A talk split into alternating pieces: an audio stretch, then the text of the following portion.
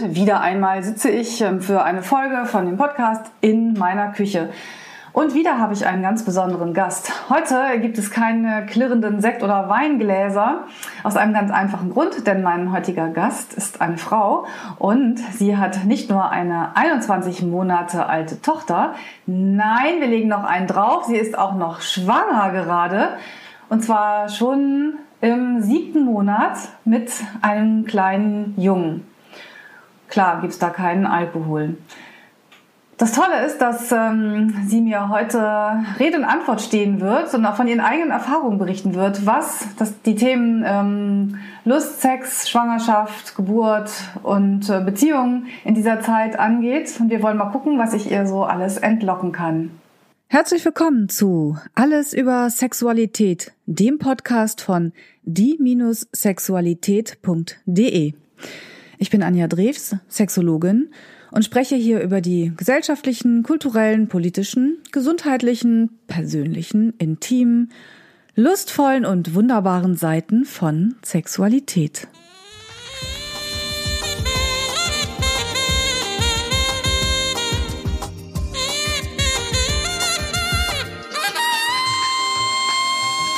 Alles über Sexualität, der Podcast über das Sexuelle. Herzlich willkommen, liebe Sabine. Hi. Wir lachen, weil wir uns dazu entschieden haben, nicht den echten Namen zu verwenden. Sabine ist ein Synonym. Und dieses Synonym steht für eine ganze Reihe von Frauen und Männern, die ihr Leben durcheinander geschüttelt haben, indem sie sich für ein Kind entschlossen haben. Ein Kind, das ja so ziemlich alles verändert, die Beziehung, das Leben, die Liebe und auch die Lust und Leidenschaft. Ja. Und darüber reden wir heute. Also herzlich willkommen, Sabine. Dankeschön für die Einladung. Ja, toll, dass du hier bist. Wir haben uns kennengelernt bei einem Seminar. Mhm. Und du hast zu mir gesagt: Anja, du musst die Hebammen ansprechen. Ich kenne keine Frau, die nach der Geburt Sex hatte. War das ungefähr so? Nee, einfach, dass es ein generell ein problematisches Thema ist, weil man nicht weiß, wie man damit umgehen soll. Ne? Das heißt, während der Schwangerschaft, kann man da Sex haben? Macht das was mit dem Kind? Mhm.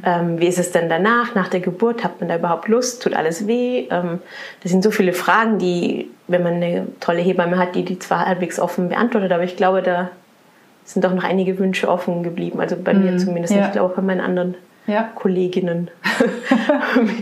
Ja.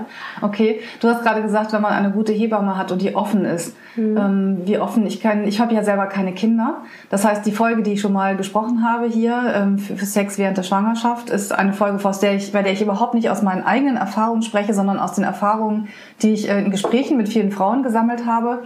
Und eben auch tatsächlich Studien, wissenschaftliche Erkenntnisse, die es zu dem Thema gibt. Jetzt bist du aber eine echte Schwangere und Mutter. Kugelrund, ja, ich habe schon gestaunt. Also du bist so schlank und dann guckt der Bauch halt noch mehr heraus. Also man kann ihn nicht übersehen. Das geht nicht, ist ganz eindeutig. Aber jetzt habe ich gerade vom Thema abgewichen. Auf jeden Fall, was ich fragen wollte, war, dass du sagst, Hebammen. Also sind ja offensichtlich total wichtig für schwangere Frauen und auch in der Zeit danach. Ja, also es ist halt so, ich persönlich kenne nur ganz wenige, die keinen Geburtsvorbereitungskurs gemacht haben zum Beispiel. Und dann in diesem Geburtsvorbereitungskurs werden verschiedenste Themen angeschnitten, so auch das Thema Sexualität, aber ich denke, das muss sich dann auch im Kurs ergeben. Also es muss so eine gewisse Offenheit auch da sein, weil man ist doch verklemmter, als man denkt. Also es ist kein Pflichtthema? Nee, nicht unbedingt. Mhm. Nee, es wird gesprochen über den Beckenboden, über was passiert, wenn die Fruchtblase vorher platzt, wie sieht so eine Geburt, also wie kann so eine Geburt ablaufen und so weiter. Aber es ist also das Thema Sex, es kann aufkommen, wenn jemand die Frage stellt, so. Das ist jetzt meine Erfahrung gewesen, aber ich glaube, so ein Pflichtthema, nö, glaube ich, ist das nicht. Also das ist so fix im Lehr im Curriculum quasi vorgegeben ist, okay, oder sowas. Also wir gucken ja immer durch die Brille unseres Lebens und ich denke natürlich, das kann doch gar nicht sein, das ist doch ein ganz wichtiges Thema. Ich habe natürlich immer, wenn ich mit Menschen spreche über diese Themen, dann sind es die Rat suchen, die irgendwie wissen wollen, was sie machen können. Das heißt, ich habe die therapeutische Brille auf und sehe dann schwangere Frauen oder Paare, die vielleicht, also sich vermutlich mit der Frage herumschlagen, ne, dürfen wir während der Schwangerschaft Sex haben? Was schadet dem Kind? Kann das Kind tatsächlich den Penis des Vaters sehen? Ja, also nein. Aber ja, diese Frage stellt man sich, definitiv. Ja, genau. Das ist ganz schön, weil ich habe das ja, wie gesagt, in der anderen Folge theoretisch beleuchtet und wenn du das jetzt auch mal bestätigst. Ja, und das ist ja letztendlich ein total wichtiges Thema, Sexualität, weil Sexualität ja eben über dieses Lustding hinausgeht, gerade in Beziehungen natürlich eben auch diesen Beziehungsfaktor hat und wenn das plötzlich wegfällt oder da irgendwelche Sorgen auftauchen, dann wäre es natürlich toll, wenn man darauf vorbereitet wird im Geburtsvorbereitungskurs. Da könnte man das auch Sex nach der Geburt Vorbereitungskurs nennen. Und ich kannte wirklich keine, eben die einen waren verklemmt und die anderen waren offen, ne, was dieses Thema anbelangt, aber ich glaube, es gibt keine, die das nicht interessiert und keinen Mann auch vor allen Dingen, also kein Mann, habe ich das jetzt richtig gesagt? Auf jeden Fall, ich glaube auch Männer interessiert das, ne? Also weil die halt schon, natürlich sind alle davon überzeugt, dass sie total gut bestückt sind. Und wir haben eben erfahren, dass selbst wenn du es bist, musst du keine Angst haben. Du wirst es nicht schaffen, das Baby in irgendeiner Weise zu berühren, sozusagen. Aber trotzdem, also diese Fragen stellst du dir schon. Und diese Frage wurde auch tatsächlich gestellt, ne? Die Antwort eben, egal wie, also der Penis kann noch so groß sein, das Baby wird davon nicht beeinträchtigt. Nein, also dazwischen ist ja der Gebärmutterhals, da ist der Muttermund, der geschlossen ist, also und das ist ein Schleimvorpf. Also und das Baby ist in der Fruchtblase, schwimmt da so vor sich hin. Richtig, genau. Die Fruchtblase ist sowieso der größte Schutz fürs Baby. Ja, genau. Und das Einzige, was es vielleicht mitbekommt, sind die tollen Hormone, die Endorphine, die durch die Körper oder den Körper der Mutter strömen und vermitteln, oh, da passiert gerade was Schönes, außerdem ist das so ein Schaukeln.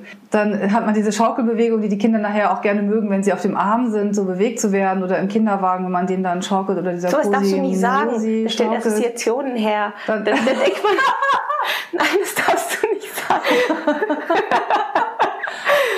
Dann denkt man sich, oh, ich schaukle jetzt mein Kind und das mag so gerne, weil ich so viel Sex hatte während der Schwangerschaft. Weißt du? Das kann blockieren. Oh nein. Meinst du wirklich? Nein. Also ich glaube, mein Freund würde das blockieren. Dein Freund würde das blockieren, aber dein Freund, wenn wir jetzt davon sprechen, hast du auch vorhin erzählt, dass wir vorher schon geredet haben, dass der eben auch einer von denjenigen ist, die ein bisschen Angst haben, dass der Penis das Erste sein könnte, was das Kind sieht. Ja, und obwohl er das jetzt weiß, dass es nicht so ist, und also wir beide wissen es, ist einfach so, dass wir haben zwar Lust und Sehnsucht nacheinander, aber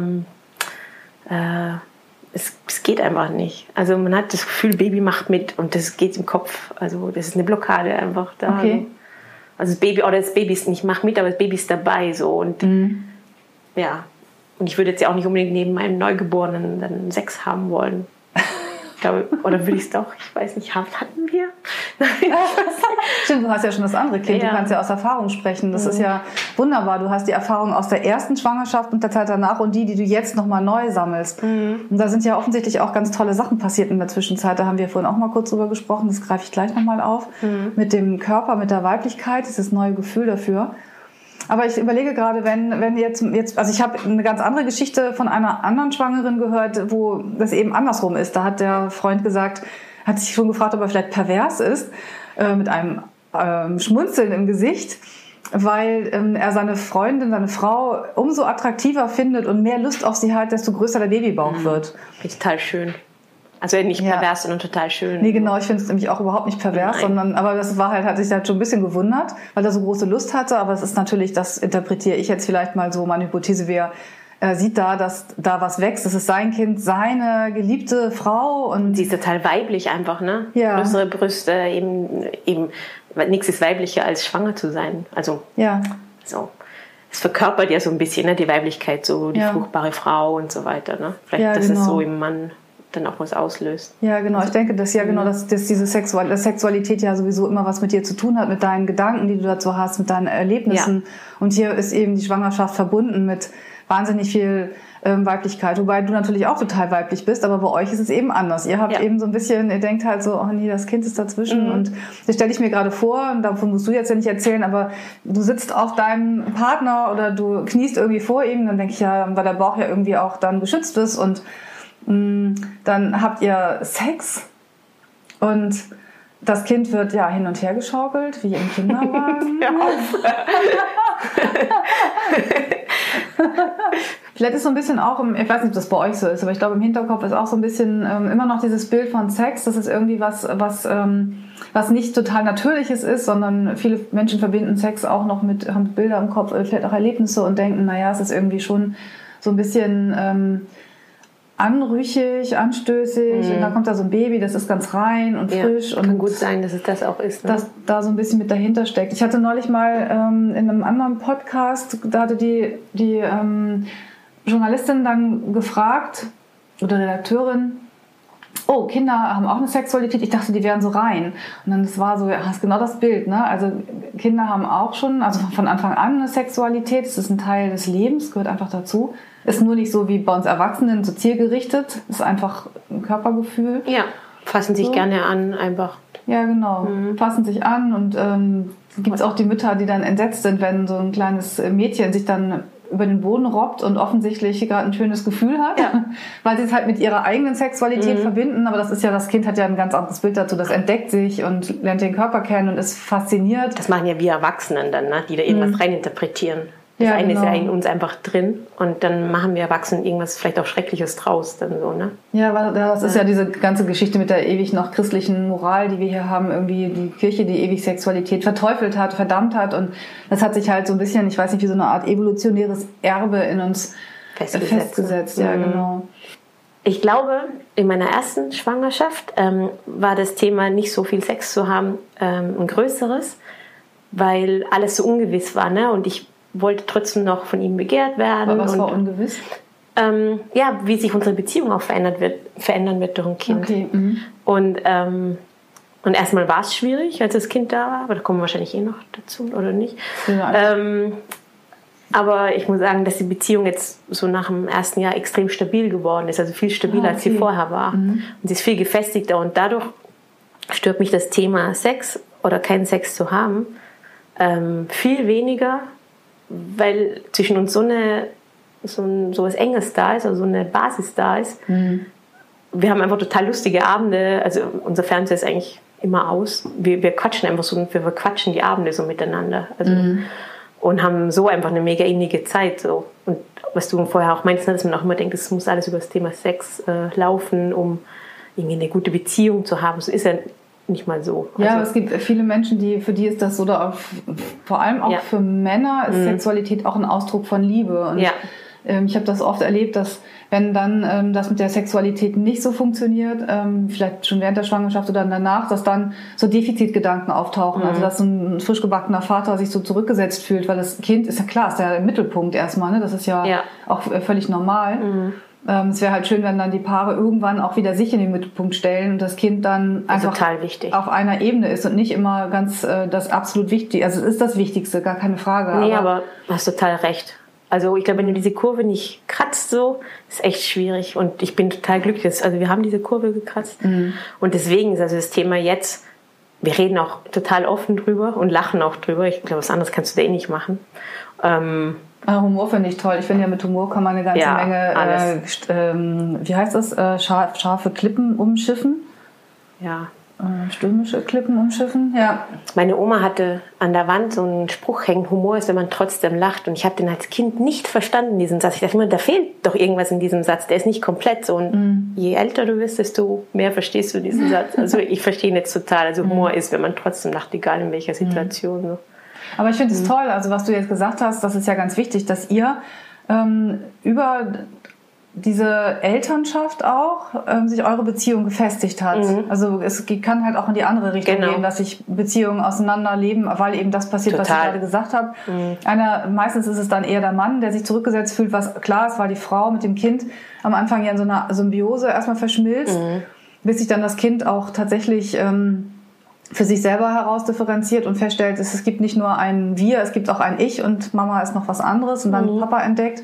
Und da muss man halt so ein bisschen aufpassen, dass der nicht völlig außen vor ist. Was ich auch von vielen Frauen gehört habe, ist, dass sie auch in der ersten Zeit nach der Schwangerschaft keine Lust haben, weil sie das Kind ständig am Körper kleben haben. Sie haben ständig Körperkontakt und sind gar nicht mehr so autark. Mhm. Also alles richtet sich auf die Bedürfnisse des Kindes. Und dann kommt auch noch ein Mann und hat auch noch Ansprüche und will auch noch was haben. Und wenn dann nicht gesprochen wird, wofür Sex steht, nämlich nicht für Lust und ich will jetzt einen Orgasmus haben, ich will dich ficken, sondern ich will dich lieben und ich will dich spüren, ich will dir nahe sein. Mhm. Und dann kann das eben zu so einem Bruch führen, so sich auseinander dividieren. Ja, weil die Frau dann sich vielleicht noch mehr zurückzieht. Ne? Mhm. Und das hatten wir dann Gott sei Dank nicht. Also so wenig wir vorher hatten, also während der Schwangerschaft.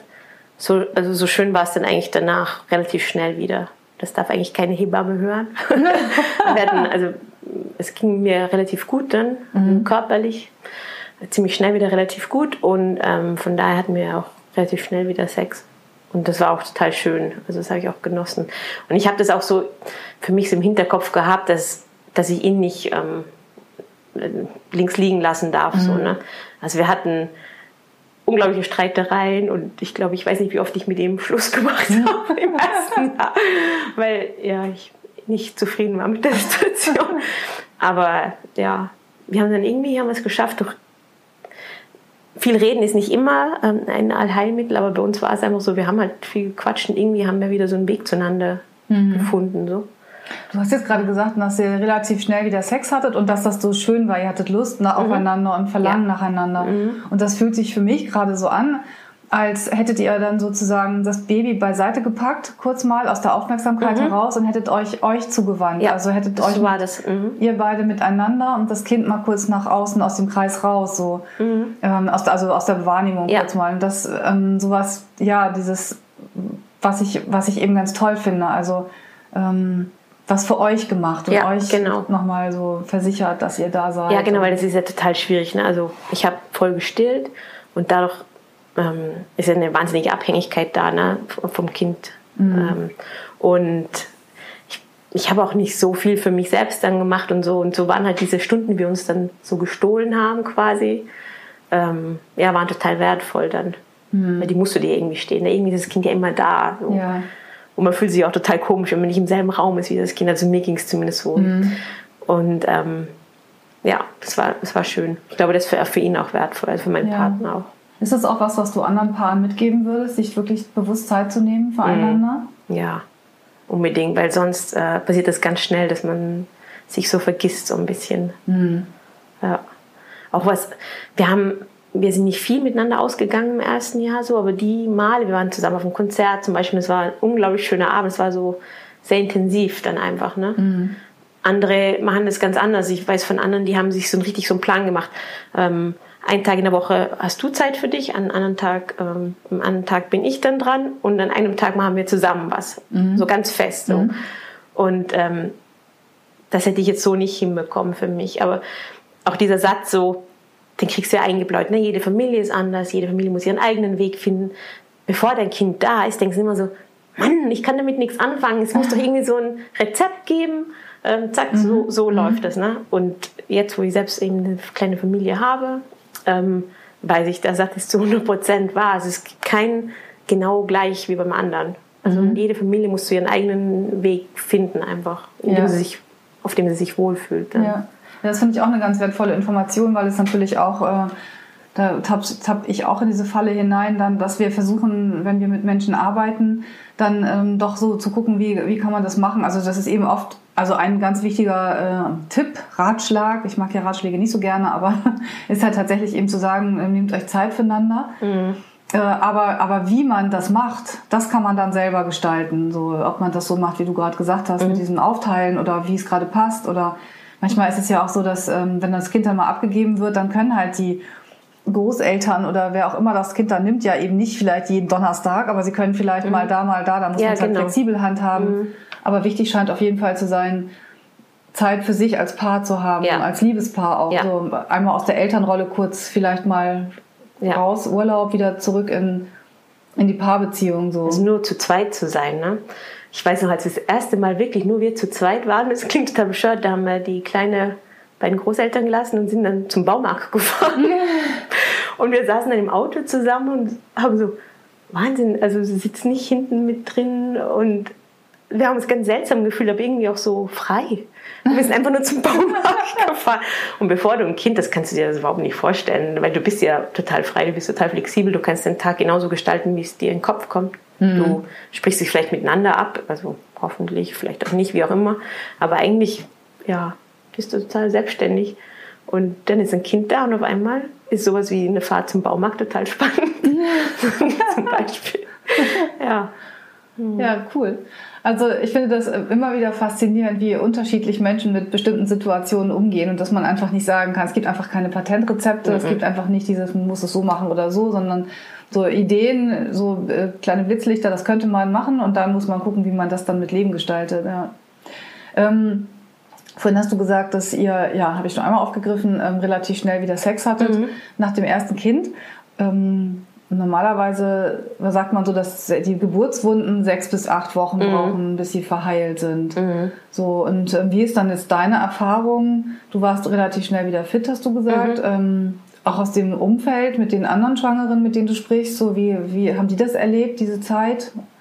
Ich weiß von einer, die hat, solange sie gestillt hat, also die hat ein Jahr gestillt circa, hatte sie überhaupt keine Lust, also null.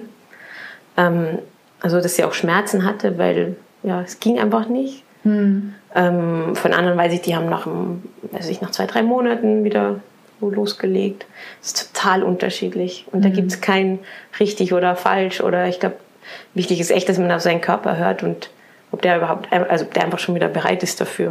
Und was du vorhin auch meintest, das finde ich auch total gut, so zu sehen, dass wenn der Partner halt vielleicht dann eben so wieder Annäherungsversuche startet, dass es dann wirklich einfach Sehnsucht ist und nicht unbedingt so Triebbefriedigung, sondern einfach, ich möchte dich als meine Frau wieder spüren, so, ne? Und das ist, dass man da dann offen drüber redet und sagt, würdet auch total gerne, aber geht halt gerade noch nicht, weil Wunden sind zu groß. Ne? Ich hatte das Glück, ich bin nicht gerissen während der Geburt.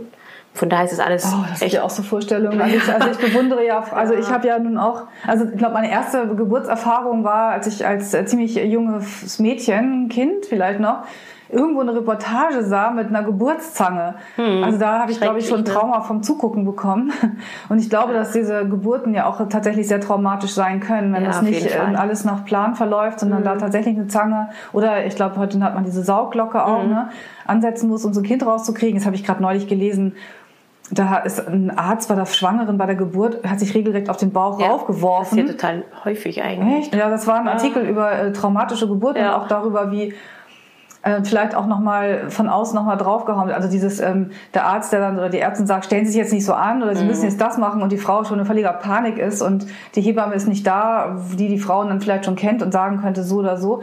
Und mein Bruder hat erzählt, bei der Geburt meines einen Neffen, da hatte der Arzt wohl meine Schwägerin so nach vorne gebeugt, um da eine Spritze zu setzen, dass sie schon Schmerzen hatte. Und mein Bruder meinte, wenn er jetzt noch einmal was zu meiner Frau sagt, dann hau ich den um. Klasse. So, und ja, und kurz danach habe ich diesen Artikel gelesen. Ich hatte mich mit diesem Thema auch traumatische Geburten zwar schon ein bisschen auseinandergesetzt, aber nicht in der Form, also das da von außen.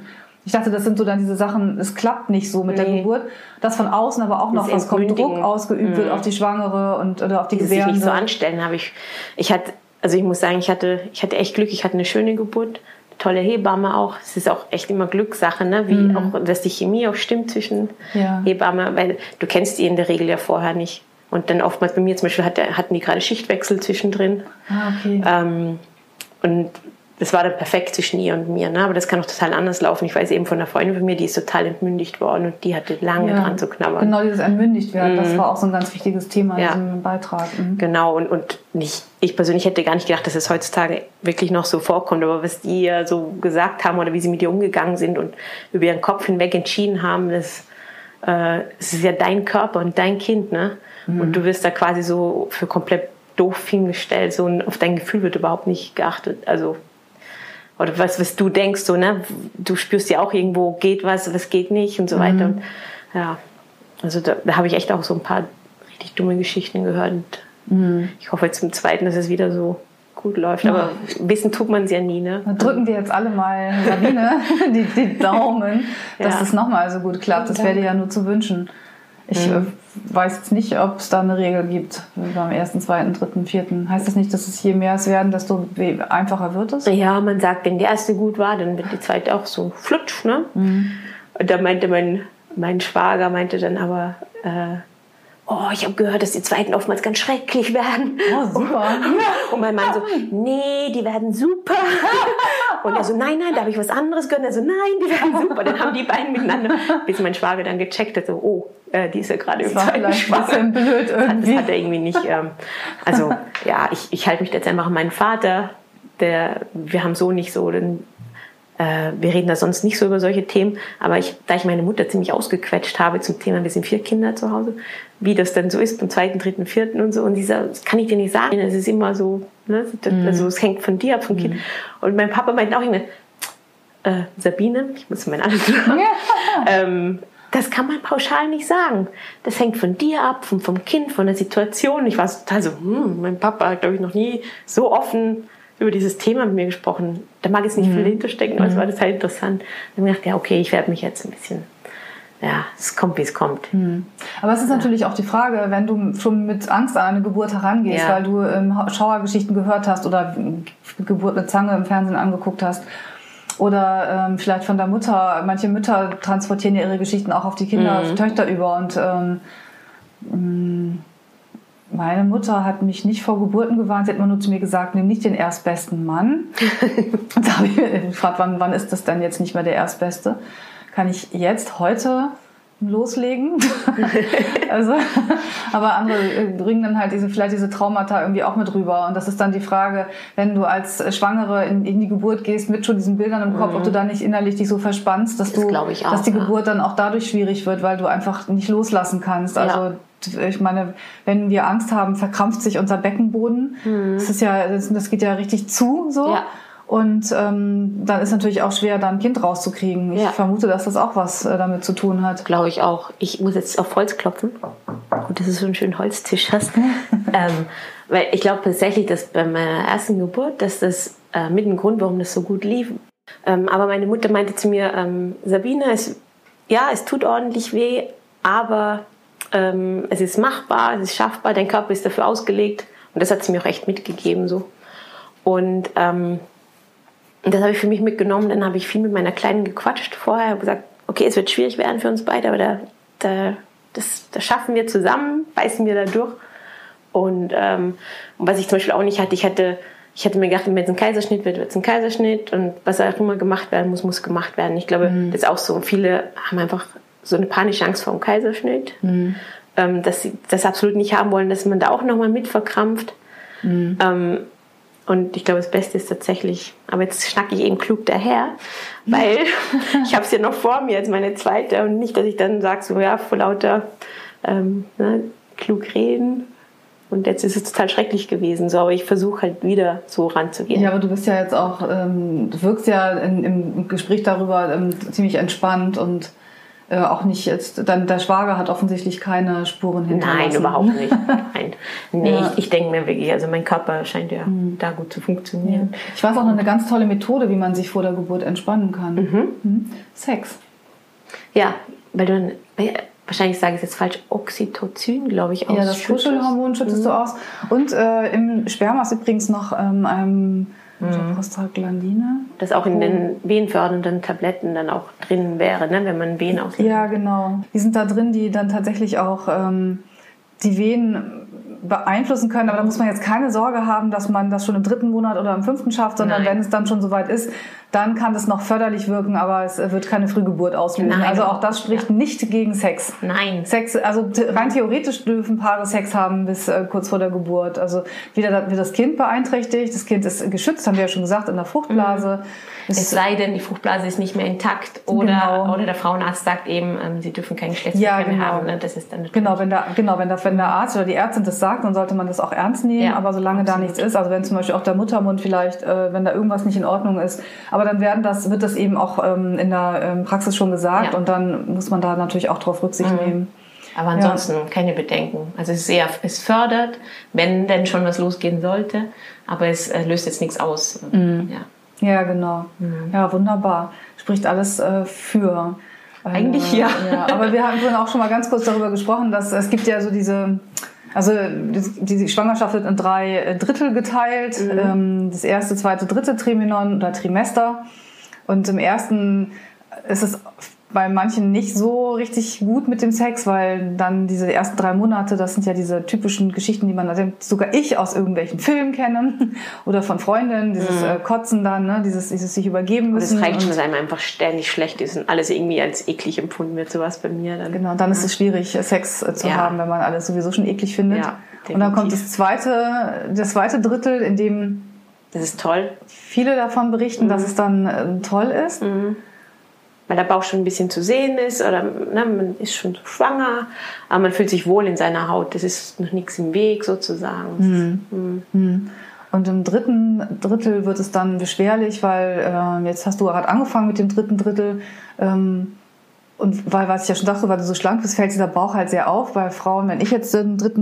Monat wäre, würde man das nicht so doll sehen wie bei dir. Man würde es sehen, aber man würde es anders sehen, weil der Bauch eingebettet wäre in eine weibliche Rundung, die einfach immer da ist. Das ist toll. Ja. Reframing. Einfach mal einen anderen Rahmen packen. Ja, ich denke, da wollte ich auch gerne nochmal drauf kommen, weil wir über dieses Körperding gesprochen hatten vorhin. Das fand ich ganz toll. Das muss ich mir schon mal notieren, damit ich das nicht vergesse.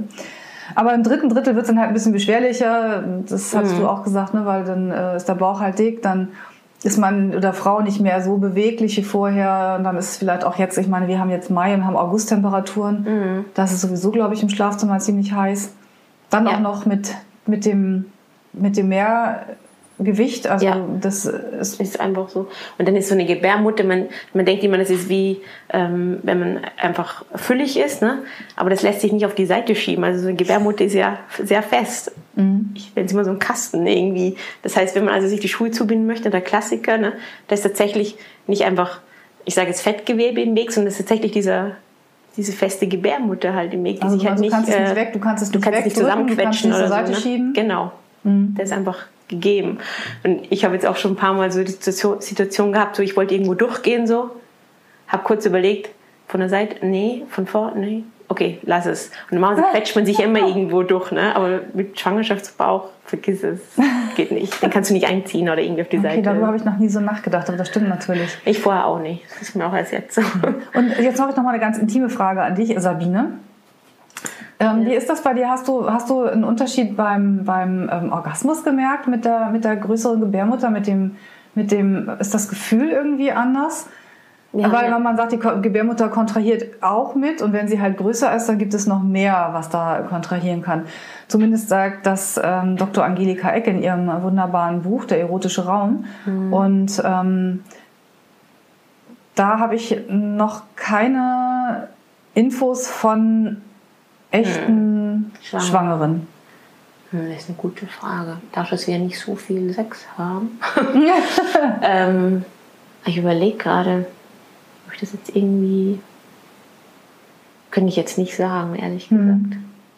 Okay, aber das ist ein interessantes Thema, ich muss mal drauf achten. Ich werde dem Geheimnis weiter auf der Spur bleiben. Wobei ich mir auch nicht ganz sicher bin, weil die Gebärmutter, gerade wenn zum Beispiel die Gebärmutter weg ist, was ja dann auch bei vielen Frauen in meiner Altersgruppe passieren kann, dann... Ach, scheiß drauf. Also meine Gebärmutter wurde ja dieses Jahr entfernt. Und das würde Sabine. Das würde ja aber dann bedeuten, dass meine Orgasmen weniger sind, weil die Gebärmutter nicht mehr da ist. Aber ganz im Gegenteil ist es so, dass sie besser sind als vorher, anders sind, leichter irgendwie. Also ich finde das, ich habe eine positive Veränderung festgestellt. Also von daher, das ist ein Thema, dem ich mich nochmal widmen werde. Aber ich habe demnächst den Chefarzt, der mich operiert hat, im Podcast, und dem habe ich noch auf dem OP-Tisch nämlich genau über diese Themen gesprochen, über warum in der Gebärmutterhals stehen bleibt, und bei mir ist er stehen geblieben, was passiert dann und was ist mit Gebärmutterhalsorgasmen, Cervix-Orgasmen, und freue ich mich schon drauf, wenn er, der Arzt, dann mir das halt nochmal im Podcast, auch für die Hörerin, das ist, also finde ich total klasse, freue ich mich schon drauf. Mega spannend, also, werde ich mir auch anhören. Ich habe einfach auch einen super Job, also ich habe wirklich ein tolles Thema mir ausgesucht. Mhm.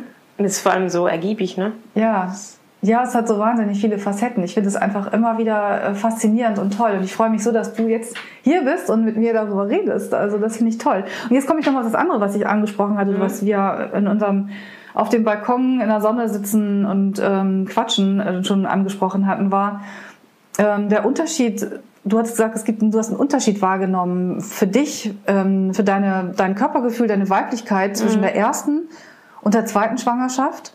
Und du hast auch diesen Punkt angesprochen, wo du das gesagt hast, dass du dich so in deinem Körper fühlst, so richtig gut. Und magst du dazu noch was sagen? Ja, klar. Also angefangen hat es, als ich die Pille abgesetzt habe, um eben schwanger zu werden.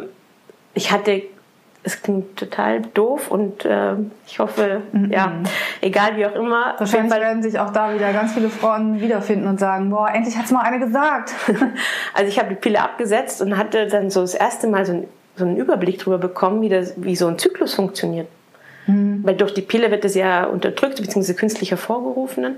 Und wenn du die Pille absetzt und dein natürlicher Menstruationszyklus so in Gang gesetzt wird, ne, so Beschaffenheit des Cervixschleims, generell wie so ein Ei heranreift, wie es abgestoßen wird. Für mich war es also, wow, unser weiblicher Körper ist echt ein Wunderwerk. Ja. Und ich bin ein bisschen stolz auf meinen Körper geworden. Ich hatte nie so ein gutes Körpergefühl, oder ich habe mich nie so wohl gefühlt in meinem Körper, wie es wahrscheinlich vielen Frauen geht. Und es hat mich ein bisschen stolzer drauf gemacht, eine Frau zu sein, so, ne? So dieses Gefühl zu haben. Und dann bin ich schwanger geworden und dann war es mir erst ein bisschen unheimlich. So, ich hatte mal einen Tag, da dachte ich mir so, oh mein Gott, in mir wächst was, so, wie so ein Alien. Es war aber Gott sei Dank nur einen Tag, ging auch schnell wieder vorbei. Und dann fand ich es einfach schön, dass mein Körper sowas zustande bringt, ne? Und dann, als ich mein Baby dann in den Händen hielt, dachte ich mir so, wow, das ist klar, der Mann, Du hast es gemacht. Ja, das ist in mir gewachsen. Mein Körper hat es geschafft, dieses perfekte, kleine, wunderbare, zauberhafte Wesen so zu gestalten. Oder also es ist egal, ne, ob es bei Tieren ist oder bei uns Menschen. Es ist ja einfach so wahnsinnig wunderbar, wundervoll. Und ja, ich musste echt Mitte 30 werden, um das irgendwie so zu realisieren, wozu wir imstande sind, wir Frauen, ne? Und imstande sein können, je nachdem. Ich finde es toll, deine Augen fangen so an zu leuchten, wenn du das erzählst. Ja, allein schon, ja, das war es wert einfach. Also es ist einfach nochmal den eigenen Körper ganz anders wahrzunehmen, anders kennenzulernen. Total. Also ich fand das auch, deswegen fand ich es gut, dass du es gesagt hast, weil die Pille ist so das meistverwendete Verhütungsmittel überhaupt. Ich vergesse immer diese ganzen Prozentzahlen, aber über die Hälfte aller gebärfähigen Frauen, weit über die Hälfte, nehmen die Pille. Und das auch über Jahre hinweg. Und es wird ja auch mal abgeraten, mal nicht, von Pillenpausen, wenn man mal nur mal ein paar Monate vielleicht nicht will oder so. Aber so, dass viele Frauen gar nicht diesen Zyklus eben wahrnehmen. Also wird halt eine permanente Schwangerschaft vorgegaukelt oder jeden Monat wieder. Und auf einmal hast du auch diese Hormone. Also ich kann auch da aus eigener Erfahrung sprechen, weil ich dann, als ich die Pille absetzte irgendwann, ich habe immer über diese PMS, das prämenstruelle Syndrom, irgendwie mich darüber aufgeregt, weil ich das früher oft als negativ gehört habe. Dieses, wenn du mal nicht gut drauf bist, hast du deine Tage. Das war dann so dieses nicht ernst genommen werden mit dem, was man gerade hat. Nicht weiblich sein dürfen, ne? Das gehört ja zu uns dazu einfach. Ja, nicht. Das habe ich aber, ich habe es gar nicht so gesehen. Ich habe einfach gedacht, das ist sowas wie, ich muss halt immer nett sein, sonst habe ich meine Tage. Das ist doch total bescheuert. Und Habe das auch nicht so richtig, habe das immer so ein bisschen abgetan. Und dann habe ich mit der Pille aufgehört und dann habe ich mich immer erwischt, dass ich dachte, oh, ist alles scheiße und was ist dann bloß los? Und in dem Moment, wo ich dachte, was ist los, war so, ach du meine Güte, ich habe ja voll PMS. Bin so richtig schlecht drauf. Und dann war es auch so, ach so, dann ist ja gut. Dann weiß das ich ist ja super, weil dann weiß ich Bescheid. Dann muss ich mir keine Sorgen machen. Es jetzt geht vorbei. Und dann war das irgendwie, nächsten Monat habe ich es nicht so gemerkt. Und dann war es wieder. Und wieder habe ich diesen Gedankengang gehabt, so was ist eigentlich los? Oh. Ah, PMS, alles klar. Ja. Fand ich total befreiend, das zu merken. Und ich musste dann auch wirklich über mich lachen. Und ich dachte, das gibt's doch gar nicht. Also wenn du das dann selber bei dir so wahrnimmst und auch, ja, also super die Pille, also gibt's nichts, da kann man nichts dagegen sagen. Ich meine, dadurch hatte ich auch viel unbeschwerten Sex, wenn ich dann die nicht gerade vergessen hatte oder irgendwas anderes war. Oder es irgendwie um Kondome benutzen noch zusätzlich ging oder was auch immer. Aber dass die verschafft uns schon eine enorme Freiheit, ist gar keine Frage. Mhm, aber sie hat natürlich eben auch diese Nebenwirkungen. Und wobei ich jetzt ganz ehrlich nochmal sagen muss, ich habe zwar eine Weile mal gegen die Pille gewettert, aber im Moment denke ich schon, die Freiheit, die wir dadurch haben, ist einfach immens groß. Und deswegen würde ich diese Nebenwirkungen in Kauf nehmen. Ja, weil die Gefahr, jetzt Thrombosen zu bekommen, ist dann doch sehr, sehr gering. Mhm. Und ja gut, Depressionen, da weiß man auch nicht. Sehr viele Teenager, ich glaube 80% der Teenager nehmen die Pille. Und die Zahl der Depressiven ist auch sehr hoch. Da gibt es so eine Verbindung, so eine Korrelation, hat so eine dänische Studie herausgefunden. Aber da kann ich das Buch Viva la Vagina von diesen beiden norwegischen Medizinstudentinnen nur empfehlen, weil die ganz viele Mythen aufräumen und ganz viele Fakten über den weiblichen Körper, über die weibliche Menstruation, die Geschlechtsorgane einfach mal ausräumen. Also es ist wirklich ein tolles Buch. Das packe ich mal in die Shownotes, kann ich wirklich nur empfehlen. Ist es auch ein Buch, das man auch mit Jugendlichen dann auch machen könnte? So? Ja, kann man auch. Mhm. Ja, es ist ein Sachbuch, aber sie haben sich das Buch Dame mit Charme als Vorbild genommen. Ich habe es nie gelesen, aber es war ja ein Renner und war ja offensichtlich auch ein Sachbuch, das sehr witzig geschrieben war. Und sie haben es halt auch sehr, sehr anschaulich geschrieben, in einem sehr leichten Ton. Und ich habe halt, für mich ist das dann Fachliteratur, war so durchgelesen. Ich fand es ganz toll und habe mich dann gefreut. Okay, jetzt bin ich ja vom Thema abgekommen. Du hast gesagt, also dein Körpergefühl, dass diese Weiblichkeit, das Schwangersein ist so das Weiblichste, was wir haben können. Das ist so der Inbegriff von Weiblichkeit. Das soll nicht heißen, dass wenn man keine Kinder haben möchte, ne, dass ich jetzt sage, dass diese Frauen nicht weiblich sind. Also das muss ich nochmal... Okay, das ist gut. Also ich habe das jetzt nicht so verstanden, okay, aber es ist gut, dass du es nochmal sagst. Das meine ich damit überhaupt nicht. Aber so für mich habe ich das so empfunden, ne? Weil ich war immer so eher so der sehr sportliche Typ und habe immer, gerade im Sport ist es ja oft so, wenn du zu weiblich rüberkommst, das ist nicht gut, es ist besser, du wirkst männlich und das habe ich dann auch so gelebt, so ein bisschen boschikos zu sein, ein bisschen rauen Ton drauf zu haben, damit man ja nicht sagen könnte, oh, du machst Sport wie ein Mädchen, so, ne? Das ist ja blöd, ne? Komplett schrecklich. Aber das war halt so in mir drin, so, dass ich dieses Weibliche eigentlich immer so unterdrückt habe und das lasse ich gerade viel mehr raus, alles so. Also jetzt kannst du mehr du sein. Ja. Das finde ich gut. Ich glaube, dass wir uns alles, habe ich auch bei mir selber gemerkt, in anderen Sachen, uns immer sehr verstellen, weil wir irgendwelchen Erwartungen entsprechen wollen. Du halt nicht dieses Mädchen zu sein beim Sport. Mhm. Ich mit meinen eigenen Sachen so, dass es ganz toll ist, wenn wir einfach wir sein können, so wie wir sind. So. Mhm. Und ich wehre mich auch so ein bisschen mit diesem Thema Weiblichkeit. Das ist jetzt nichts, was mit Hüftschwung zu tun hat und mit irgendwas. Das sind ganz viele andere Sachen, die dahinter stecken. Und ich denke auch... Auch Frauen, die keine Kinder haben, stehen den anderen mit Weiblichkeit nicht nach. Natürlich nicht. Es war nur so bei mir der Auslöser. Ne? Aber du hast ja recht. Also das ist eben, ich finde, das ist schon, weil das ist so das Urding der Frau oder so. Aber das ist nichts, was nicht im normalen Leben irgendwie davon, oder nichts, was eine Frau in ihrer Weiblichkeit einschränkt, wenn sie keine Kinder hat. Das sehe ich nicht so. Nee. Nö, ich habe das auch gar nicht gemerkt. Ich habe mich gar nicht angesprochen. Ah, sehr gut, dass du das sagst. Ja. Jetzt wollte ich gerade noch was sagen. Ja, dann kommen wir jetzt zur zweiten Schwangerschaft. Okay. Aber jetzt hast du es ja, du erlebst es ja noch mal wieder anders jetzt, oder? Du hattest das ja gesagt. Das erste, das eine war die Pille. Ja, und jetzt... und dann kam die erste Schwangerschaft und jetzt die zweite nochmal anders. Genau, die kam ein bisschen plötzlich. Ich habe aufgehört zu stillen und ich bin nicht naiv und trotzdem habe ich mir gedacht... So schnell kann da nichts passieren, weil ich auch vorher gerade noch einen Termin bei meiner Frauenärztin hatte und die meinte, ist alles ruhig. Ich dachte mir so, ja, das wird noch eine Weile dauern. Ich hatte zwar Ziehen im Unterleib und so, aber dass mir das, mein Körper stellt sich jetzt erst wieder drauf ein, so Menstruation zu haben und so weiter. Und dann ging es relativ flott. Stillen ist keine Form der Schwangerschaftsverhütung? Nein, genau. Klammer auf, Klammer zu. Also ich habe da auch schon abgestillt gehabt, nur ich hatte meine Periode noch, ich glaube, ich hatte die einmal oder zweimal, also ganz unregelmäßig. Und ja, hatte dann die Frauenärztin gewechselt und hatte deswegen zufällig im Januar einen Frauenarzttermin. Und die hatte mich gefragt, ob ich irgendwelche Beschwerden habe. Und ich meinte halt... ja, so ein Ziehen halt im Unterleib, und sagt sie, ja, machen Sie mal einen Test. Ich so, nee, muss ich nicht machen, ich weiß hundertprozentig, da kann nichts sein. So, ja, hören Sie mal auf mich, ne? Jetzt machen wir mal einen Ultraschall, also halt Krebsvorsorge. Mädels, geht zur Krebsvorsorge, ist ganz, ganz wichtig, macht das regelmäßig. Ich habe echt einige Freundinnen, die nicht regelmäßig zur Frauenärztin gehen, das macht mich ganz wuschig.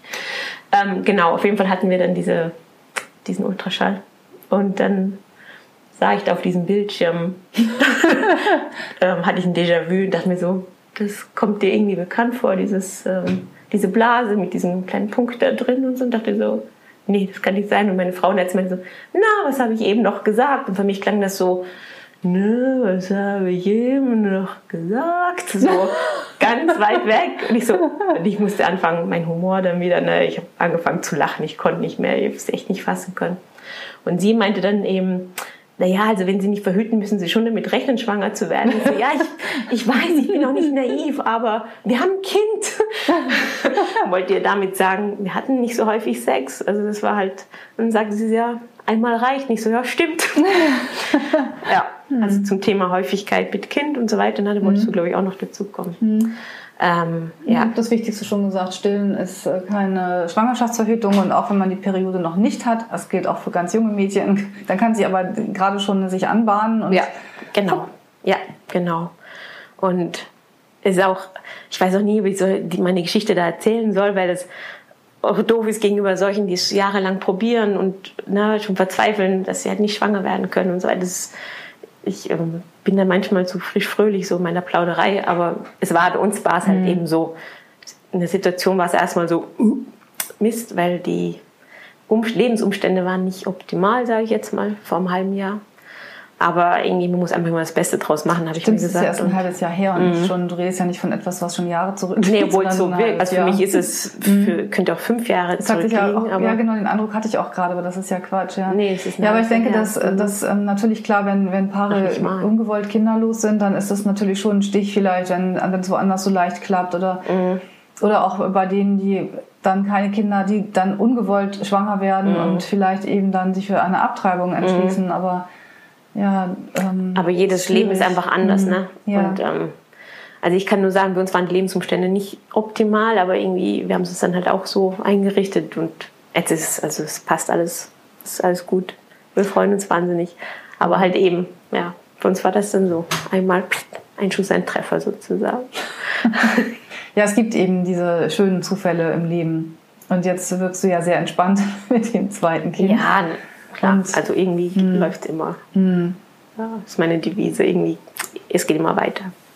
Ja, das stimmt ja irgendwie auch, es geht auch immer weiter. Und dann ist nur die Frage, wie ihr das dann wuppt, aber ich finde es ganz toll, was du gesagt hast, nämlich, dass ihr nach der ersten Schwangerschaft mit dem ersten Kind euch zwar ganz viel gestritten habt und dass da auch ganz viele, du hast dich zigmal getrennt, aber ihr seid dadurch zusammengewachsen, ihr habt diese Phase gewuppt, ihr habt es geschafft und du hast auch gesagt, und das finde ich auch ganz wichtig, dass ihr zwar jetzt nicht ständig im Bett landet, auch nicht in der Zeit, aber dass ihr eine andere Art von Liebe auch habt, also eine andere Art von Intimität und dass dann der Sex nicht im Mittelpunkt steht. Aber eine Sache habe ich noch, das liegt mir schon die ganze Zeit auf der Zunge, so als letzten Punkt, weil wir immer, wenn wir von Sex reden und Schwangerschaft, immer den Penis und die Penetration im Hinterkopf haben, aber Sex ist ja noch ein bisschen mehr. Ja. Aber es wird immer damit doch wieder gleichgesetzt. Also wenn es darum geht, Sex während der Schwangerschaft oder hinterher zu haben, dann geht es um, kann das Kind den Penis sehen oder kann der Penis irgendwas verletzen? oder nach der Schwangerschaft auch vielleicht Schmerzen bei der Frau durch den Penis, weil die Geburtswunden noch nicht verheilt sind. Oder Narben, alle, die Narben haben, größere wissen, das geht nicht in 3 Wochen weg. Nee. Das kann lange wehtun. Mhm. Oder weil irgendwas anderes ist, der Hormonhaushalt auch nicht in Ordnung ist oder was auch immer. Aber es geht immer um Penis in Vagina. Stimmt, hast du recht.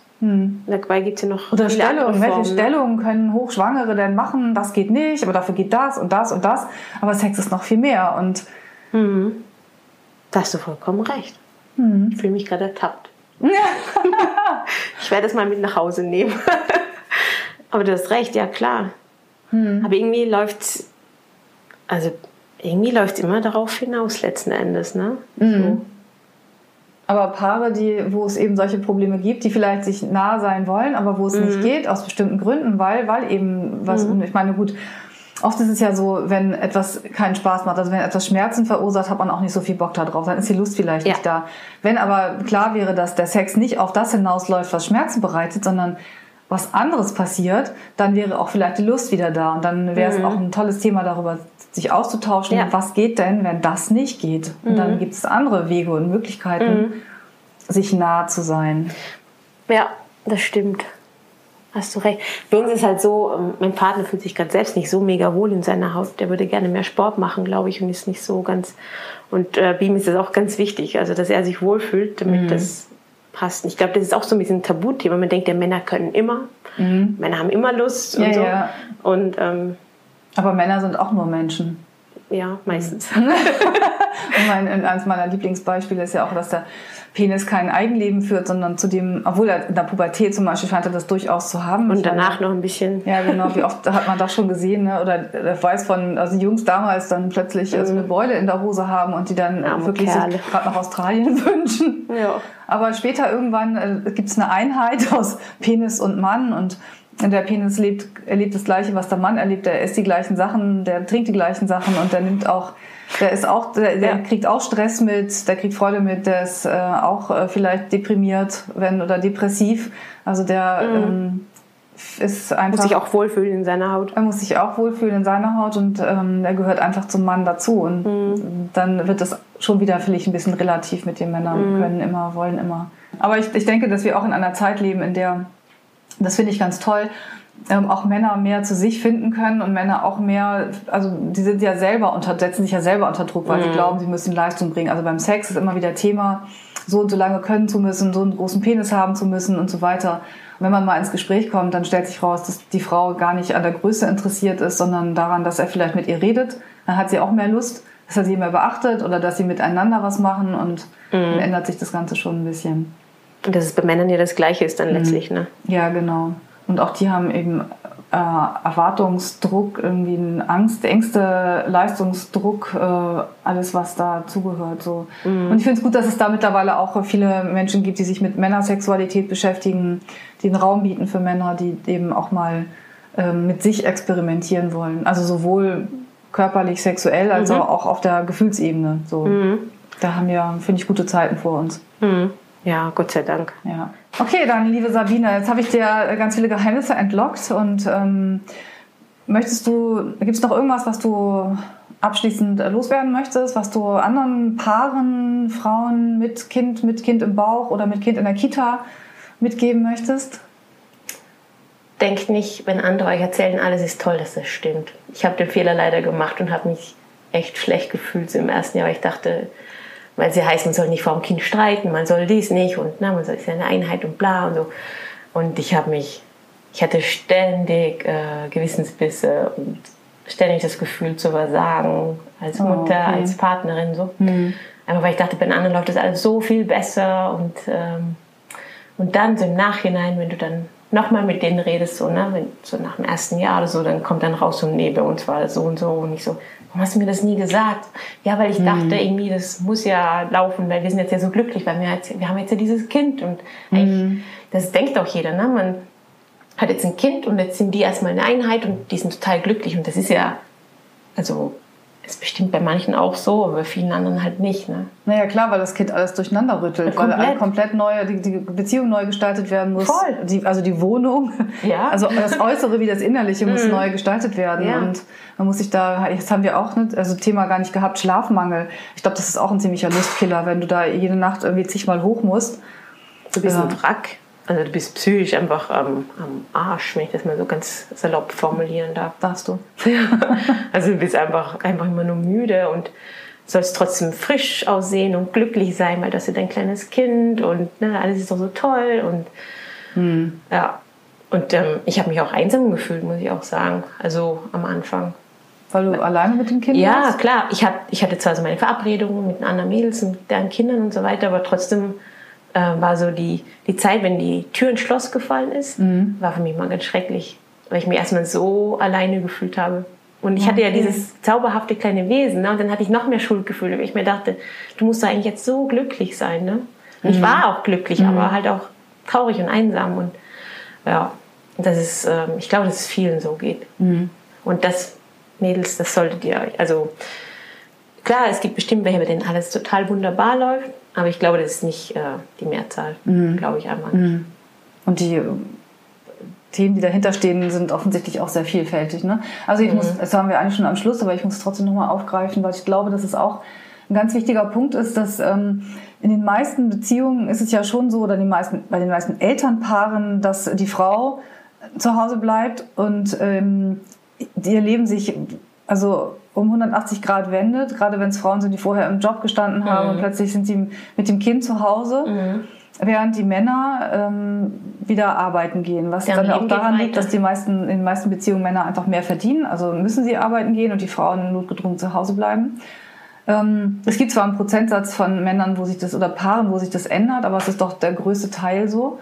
Und das heißt, der Mann hat sein normales Leben weiterhin, hat dann die Familie, ist ein Zugewinn. Und für die Frau ist es eine komplette Veränderung. Ist auch ein Zugewinn natürlich, aber es ist eine komplette Veränderung. Und sie ist aus ihrem alten Leben einfach rausgeworfen. Also das ist einfach weg. Diese sozialen Kontakte, die man hat, auch durch die Arbeit. Das ist die Routine ist weg. Die Routine ist alles weg. Also im Kind, da gibt es keine Routine. Es ist dieser Spruch, es ist alles immer eine Phase bei einem Kind. Ne? Der ist so wahr. Also du denkst, du hast eine Woche, jetzt hast du es? Nee. Alles wieder auf den Kopf gestellt. Es gibt kein Stein bleibt auf dem anderen, wenn du so willst. Ne? Also wäre das, der älteste Golfwitz ist ja, jetzt kann ich's. Weil man sagt, Golf kann man nie, ist immer irgendwas. Dann spielst du gerade ganz toll und dann am nächsten Mal triffst du den Ball einfach gar nicht mehr oder was auch immer. Ich habe es selber erlebt, es ist grauenvoll, aber es ist auch toll, es macht Spaß. Es ist dann bei Kindern auch so, dass man sagen könnte, der älteste Kinderwitz ist, jetzt klappt's. Ja. Mein Cousin ist Vater geworden vor ein paar Monaten und hat mir nach einer Woche geschrieben, ja, wir haben jetzt schon einen Rhythmus. Ich habe ihm geschrieben, das ist toll. Und dann irgendwie einen Monat später, ja, ich glaube, jetzt haben wir einen Rhythmus. Das ist toll. Das hat sich so ein bisschen wiederholt immer wieder und ich musste schmunzeln, weil das kannst du niemandem vorher halt sagen. Ne? Klar kannst du es jemandem sagen, aber er wird es ja nicht glauben. Ich dachte auch so, niemand kommt nicht zum Duschen, wenn du ein Baby hast. Die schlafen ja auch mal. Ja genau, das kann ich mir auch nicht vorstellen. Das kann doch nicht sein. Die schlafen doch mal. Ach, weißt du, wie oft ich im Pyjama war, noch um 5 Uhr nachmittags? Nee. Einfach, weil ich irgendwie alles nicht auf die Reihe bekommen habe. Irgendwie, ich habe vergessen zu essen. Ich habe alles irgendwie, es war alles, der Fokus ist komplett auf dem Kind. Und das ist ja... Dieses Ausgenocktsein im Kopf, das kann man sich vorher nicht, kann ich mir jetzt schon wieder nicht vorstellen. Ich frage mich, wie es jetzt im zweiten wird. Ne? Ich bin ja gewappnet, also ich weiß ja, es könnte passieren, ob ich jetzt anders mit meiner Zeit umgehen werde oder der Fokus nicht mehr so auf dieses Kind oder auf diesem Kind liegt. Keine Ahnung, ich bin gespannt. Also ich bin ganz froh gerade, dass du sagst, dass du dich jetzt auch nicht mehr daran erinnern kannst, wie das war, weil ich gerade gedacht habe, naja, okay, diese Erfahrung habe ich natürlich nicht. Ich habe das schon häufig gehört, dass sich das alles verändert und dass eben Frauen keine Zeit haben zum Duschen und ich dann immer denke, das kann doch nicht sein. Ich habe diese Erfahrung ja selber tatsächlich nicht gemacht, aber... es ist ja auch nicht wichtig, weil ich sie offensichtlich auch nach einem halben Jahr, nach einem Jahr wieder vergessen hätte. Genau. Aber ich weiß zumindest, theoretisch habe ich mir das ganz groß abgespeichert, was da so alles passiert. Und das, finde ich, ist das Wichtigste. Und dann ist es ja auch tatsächlich auch meine Aufgabe, wenn ich als Therapeutin arbeite mit Paaren, dann nicht aus meinen eigenen Erfahrungen zu erzählen, weil die können ja auch völlig anders sein. Hätte ja sein können, dass ich das tatsächlich so super schnell im Griff habe oder eben auch nicht oder was auch immer. Genau. Also darum geht es ja gar nicht, sondern es geht darum, dass ich mit den Paaren dann spreche und gucke, wo sind deren Punkte und wie kann ich die ins Gespräch bringen, dass wir mit die miteinander reden. Und das ist ja bei uns auch eben rausgekommen. Wichtig ist halt, dass sich austauschen, reden und diese Basis finden, also sich eben als Paar auch wieder zu finden und nicht in dieser Diffusion der Elternschaft irgendwie unterzugehen. Ja, und einfach akzeptieren, dass es so das Paar, wie man vorher war, das gibt's nicht mehr, weil man hat nun einfach jetzt ein Kind und man formiert sich neu quasi. Also. Transformation des Liebespaares. Ja, irgendwo schon. Die Transformation der Liebe, ein super Titel, wird dann sich kein Mensch anhören. Okay. Ja gut, okay Sabine, dann würde ich sagen, dann machen wir jetzt hier mal ein Ende. Wir haben tolle Sachen heute besprochen über den Sex während der Schwangerschaft gesprochen, wir haben gesprochen über die Geburt, auch über Geburtstrauma, über die Folgen, die die Geburt hat für die Sexualität, für die Lust, was es das Kind mit dem Paar macht, was das Kind mit dem Paar während der Schwangerschaft macht, welche Bedenken da kommen können oder welche Freuden. Und ich finde, wir haben einen ziemlich guten Ausblick, weil wir hier mit dir eine Frau haben, die jetzt vielleicht nicht sagt, hey, wir tun es 5-mal am Tag, aber das muss ja auch überhaupt nicht sein. Das sind ja diese Erwartungen, die man hat. Das ist aber einfach wegstreichen, einen eigenen Weg finden und mit dem leben, was da ist und daraus das Beste machen. Und Sex ist nicht nur Geschlechtsverkehr. Also vielen Dank. Danke dir, war total spannend. Tschüss. Tschüss. Wenn dir der Podcast gefallen hat, freuen wir uns sehr über eine Bewertung bei iTunes oder einen Kommentar auf unserer Webseite www.die-sexualität.de mit AE. Hier findest du auch weitere Folgen und viele Informationen rund um das Thema Sexualität. Wenn du keine Folge verpassen möchtest, kannst du den Podcast bei iTunes abonnieren oder unsere Facebook-Seite Die Sexualität liken. Bei konkreten Fragen kannst du auf unserer Seite im Menü nach aktuellen Kursen und kostenlosen Ratgebern schauen. Und es besteht die Möglichkeit eines persönlichen Gesprächs in meiner sexualtherapeutischen Praxis oder über Skype. Informationen dazu findest du auf meiner Webseite www.anjadrews.de. Ich freue mich, dass du dir die Folge angehört hast und wünsche dir noch einen wunderbaren Tag oder Abend und verabschiede mich bis zum nächsten Mal. Tschüss!